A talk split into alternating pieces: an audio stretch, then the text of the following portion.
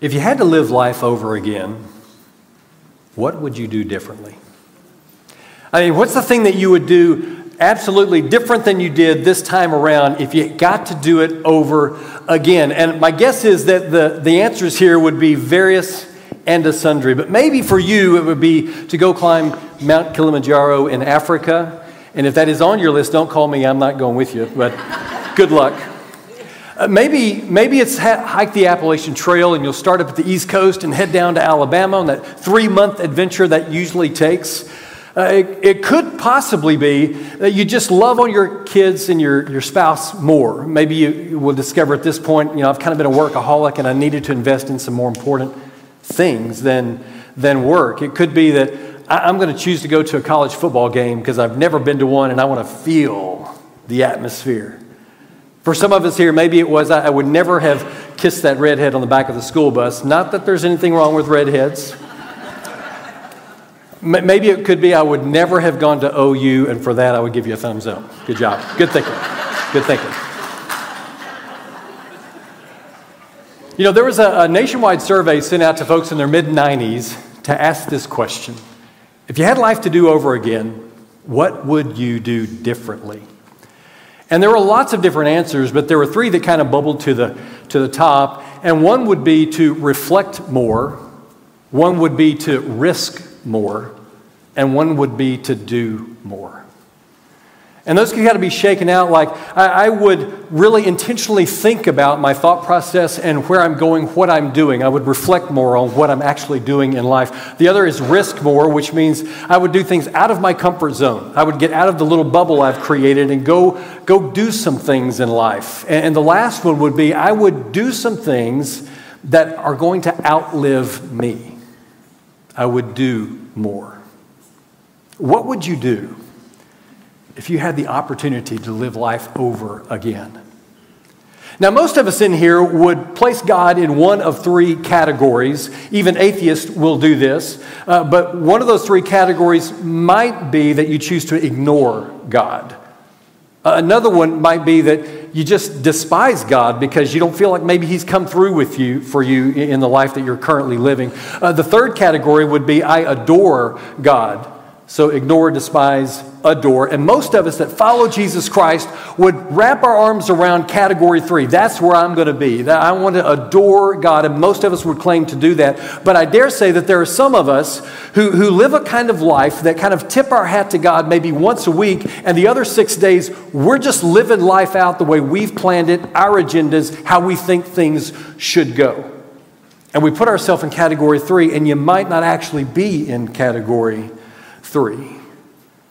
There's a lot of opportunity for us to consider and think about as we've studied the Psalms what that would look like really for us. And the psalmist today is going to give us four appropriate answers to God if we truly believe in Him, if we want Him to be the ruler of our life, if we want to follow Jesus Christ closer than we ever have before. There are four things our psalmist today is going to tell us that our life should look like. And we're going to be in Psalm 100 this morning. So if you've got your Bibles, go ahead and turn there. We'll be there in a few moments.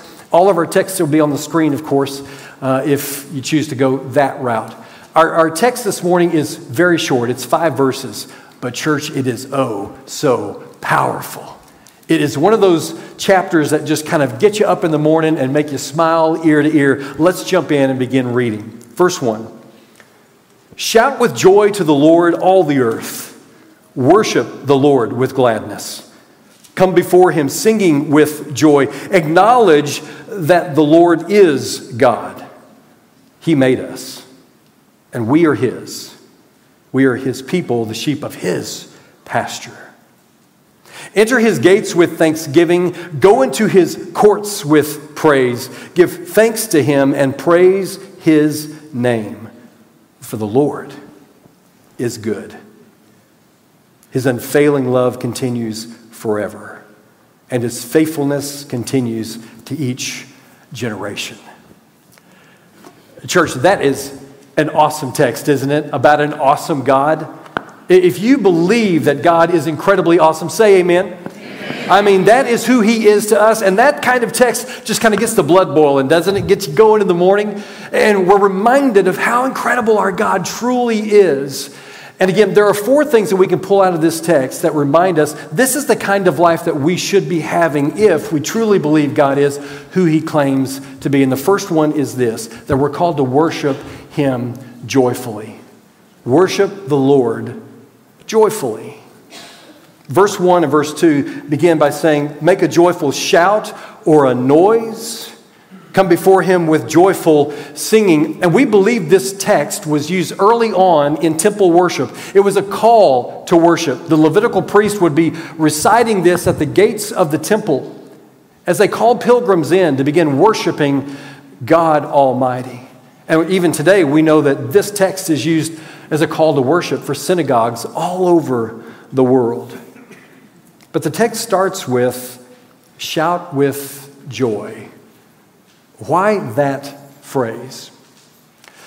Well, it seems that in ancient times that as people were gathered around their leader, their king, they would be asked to shout with joy in the presence of the king, and it was an affirmation of how strong the king was, how much he provided for his people, and how great a person he truly was. And so, as we think about God Almighty in our own lives, the psalmist says, Shout with joy before the Lord because he's done so much for us. It's a great way to express that the king is strong. And there are lots of opportunities in our Old Testament to dig through different uh, stories about how this com- kind of comes to fruition. I want to give you four this morning, real quickly. The first one is in Numbers chapter 23. There's a, a moment where Israel is coming into the land, they are conquering Canaan, and there is a, a local king who is a little upset that they're so close to his border. And so King Balak hires a seer or a, a local prophet who's not an Israelite he hires a guy named Balaam to come and curse the Israelites. And so he shows up, the king pays Balaam, and every time Balaam goes to curse the Israelites from a mountaintop, he looks down and he just sees, some would say, millions of Israelites in the valley.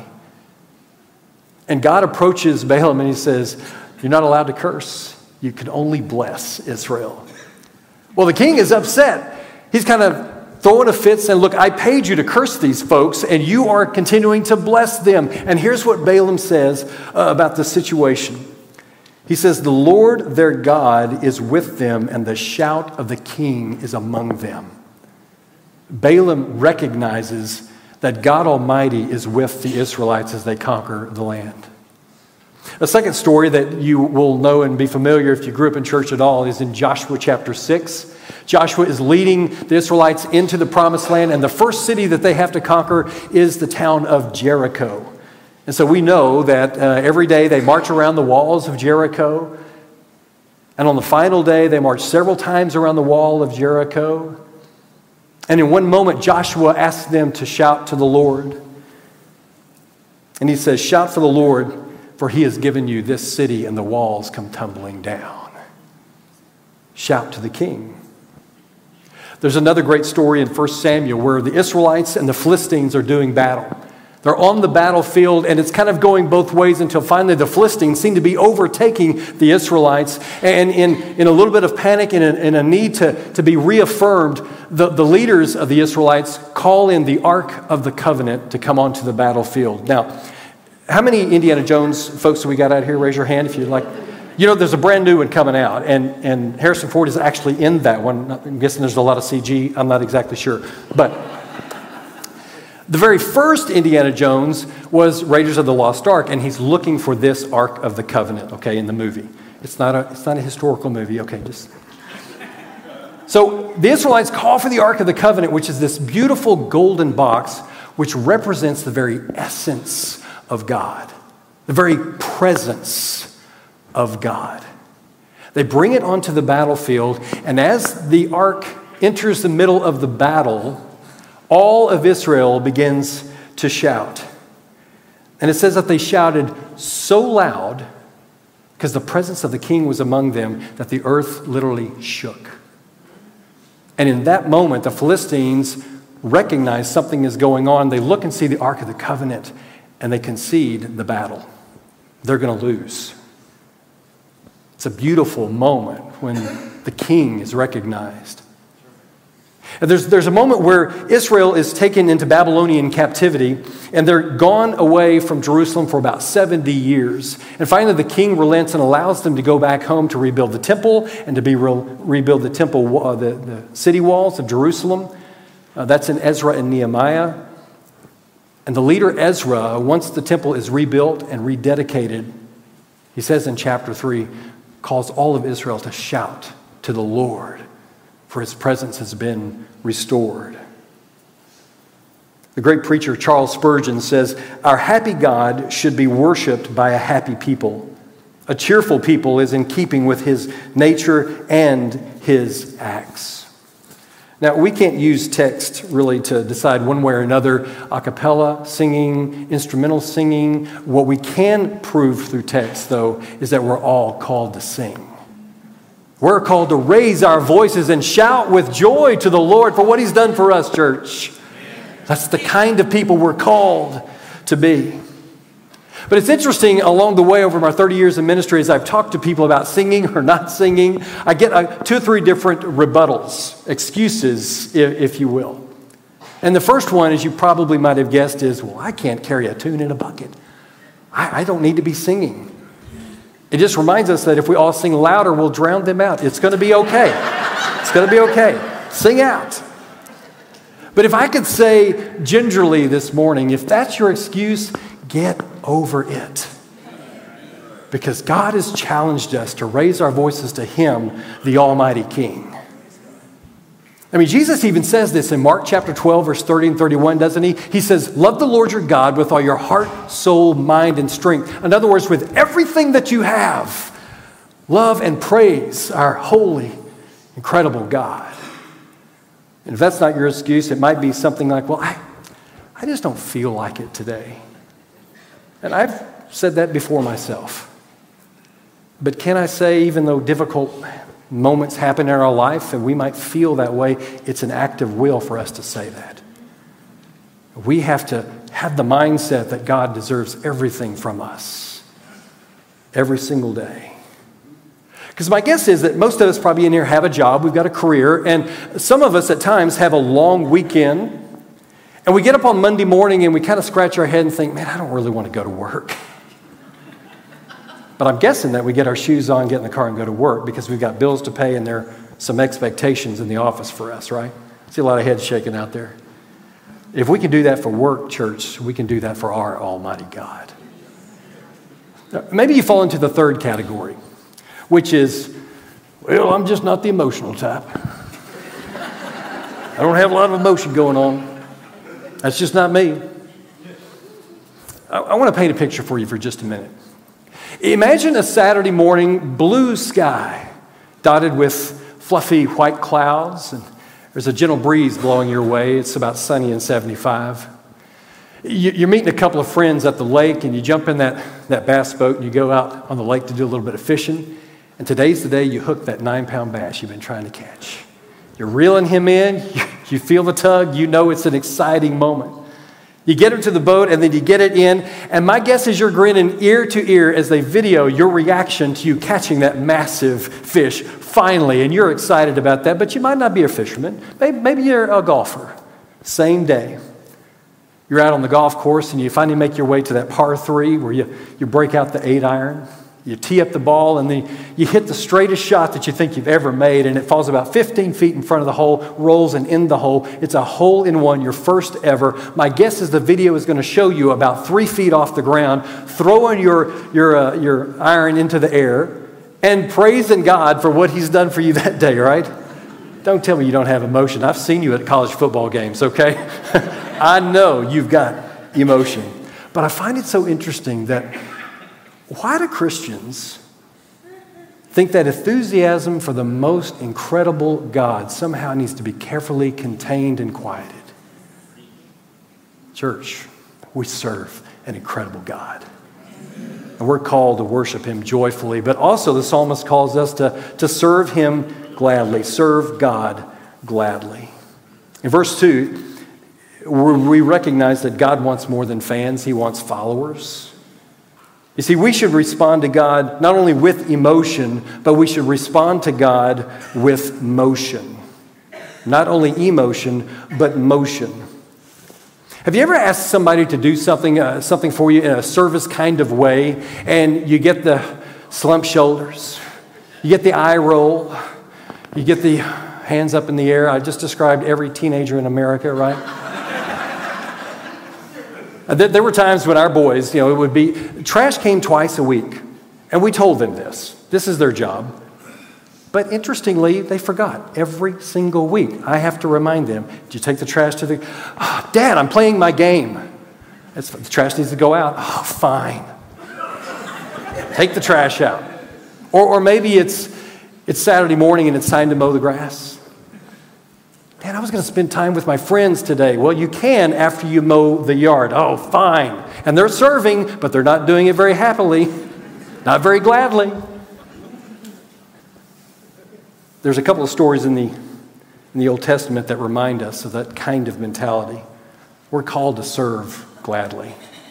One of those can be found in Luke chapter 10. Jesus is coming to somebody's house. And they've been preparing for this all week long. I mean, they've got the, the awesome family recipe casserole is in the oven. The, the baked bread is wafting through the air. It smells great.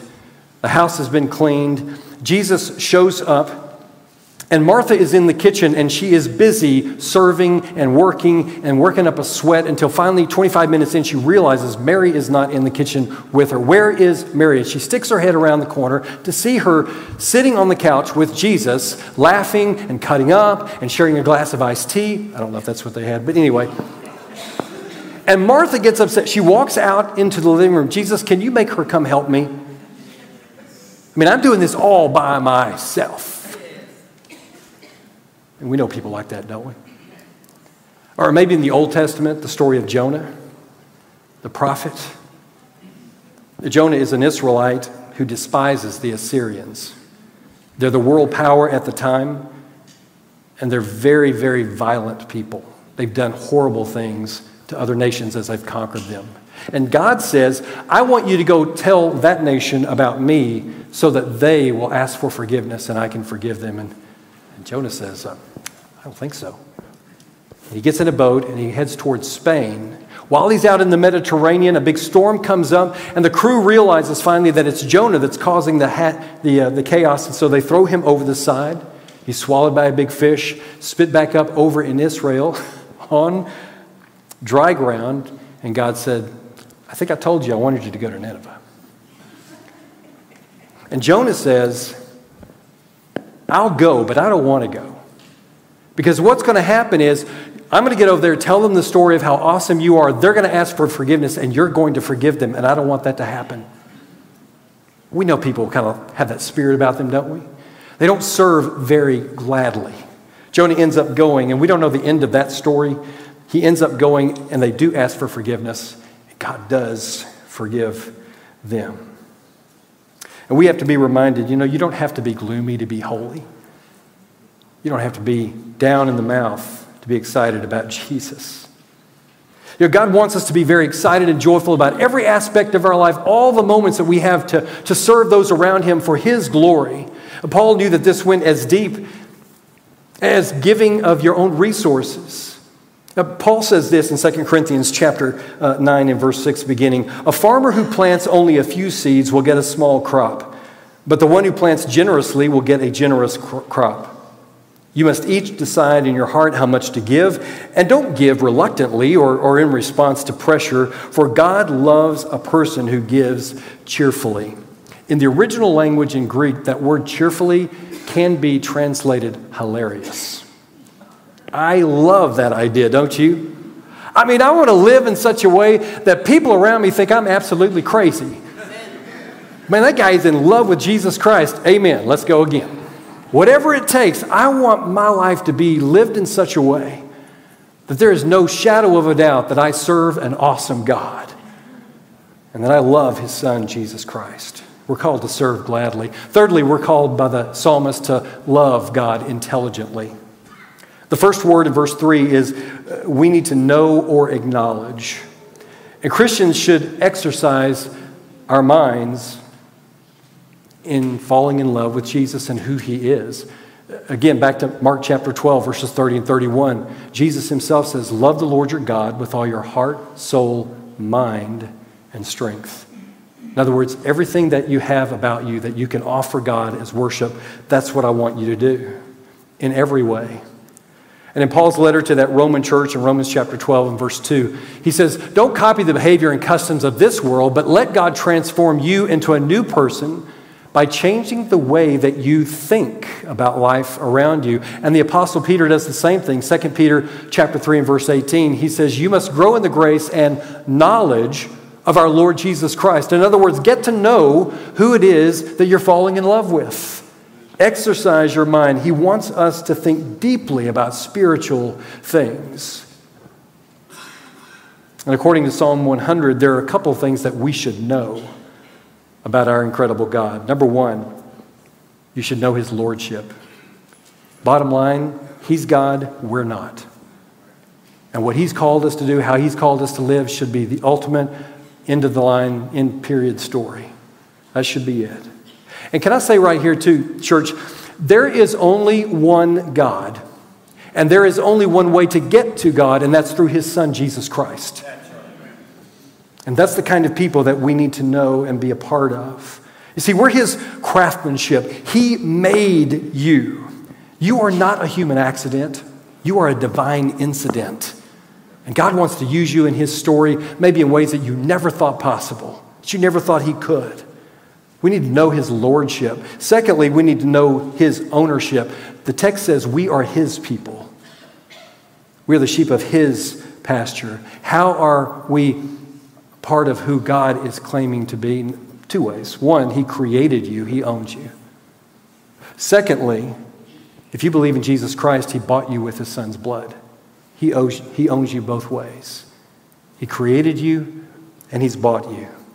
And Paul knew that down to the nth degree. Paul absolutely affirmed all of that. In his letter to the Roman church in Romans chapter 8 and verse 38, Paul says, I am convinced, in other words, I know without a shadow of a doubt that nothing can ever separate us from God's love, neither death nor life, neither angels nor demons, neither our fears for today nor our worries about tomorrow. Not even the powers of hell can separate us from God's love. Church, that's a hallelujah moment. I mean, if you've said yes to Jesus Christ, there is nothing that can pluck you out of God's hand. You are His child. And we should live out of gratitude every single day for what He's done for us. Which leads us to the fourth idea in our text, and that is we need to thank God consistently and every day. If you would, I, I want to I want you to help me out here I want you to close your eyes and I want you to paint a picture. Don't go to sleep, but I want you to close your eyes for a minute. I know it's been an early morning for some of us. But go ahead and close your eyes and I want to paint a picture for you a moment. Imagine yourself standing in Jerusalem. You're on a busy street that's right in front of this beautiful, huge temple. There's a blue sky as a backdrop. You can hear people and animals behind you as they walk past. People coming in and out of their homes and in and out of their businesses. And as you gaze downward from the temple, you're now looking at the, the temple courts in front of you that has all the different areas where different people can come and worship a mighty God. And now at the very entrance of the courtyards are the Levitical priests who are saying to you, verse 4, enter his gates with thanksgiving. Go into his courts with praise. Give thanks to him and praise his holy name. You can open your eyes. Were you there for a minute? You know, that's what we do every single time we're together collectively as God's people. We come together to worship an Almighty God with one voice. We come together to serve Him and one another. We come together to love on one another and express our love for Him. We come together to thank Him for what He's done for us. And in verse 5, the psalmist tells us three things that we can be absolutely thankful for every single day of our life. And one is He is a good, good Father. Is absolutely merciful to each one of us. And He is faithful in all of His promises. What if you and I made a decision today, moving forward, that every single day we're going to live by Psalm 100? What if we made the decision that my life is going to be a life of service and worship and gratitude because of everything that God has done for me? What if on a Monday morning when you head to work and whether you're at, uh, at the bank working or you're at the gas station or you're in your cubicle at the office, wherever you might be, that you're going to say, Today I'm, I'm working, but I'm serving God in this process? As I interact with people, I'm going to remember that I'm God's creation and I'm going to treat them accordingly. Well, what if what if today you started saying, you know what, I'm going to spend more time with my spouse and my kids than I ever have before because what a blessing they are to me, and I need to let them know that?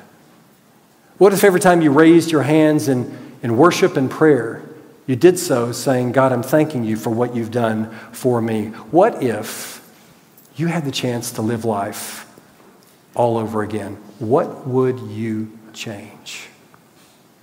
My hope is this morning that you will have a resolution, that you will make a decision that I want to be different, that I want to love God with everything that I have, that I want to worship Him, that I want to serve Him, that I want to love on Him, that I want to be thankful for what He's done for me every single day of my life. Because, church, we serve a good, good Father who is absolutely merciful to each one of us and who's faithful in all the promises that he's ever made to us. This morning, as we sing this next song, I'm going to ask our shepherds and their wives to gather around this room. They'll be on the walls of the room. And I'm, I'm hoping that as we sing, that, that maybe there's some here this morning that you have said yes to Jesus somewhere along the way, but you've been distracted by the worries and the, the anxieties of life. Go find one of our shepherd couples and let them pray for you and over you that you would release that so that you can live into the worshipful style that we're called to in, in Psalm 100 every single day. And maybe you've never said yes to Jesus Christ. Today's the day you could do that. Say yes to his lordship, baptized into his name, come up out of that water full of the Holy Spirit, ready to, to join in with what God's doing in the world around us. That's the challenge today. I hope that you'll accept it from God Almighty. Psalm 100. Let's stand and sing with one voice as a family of God.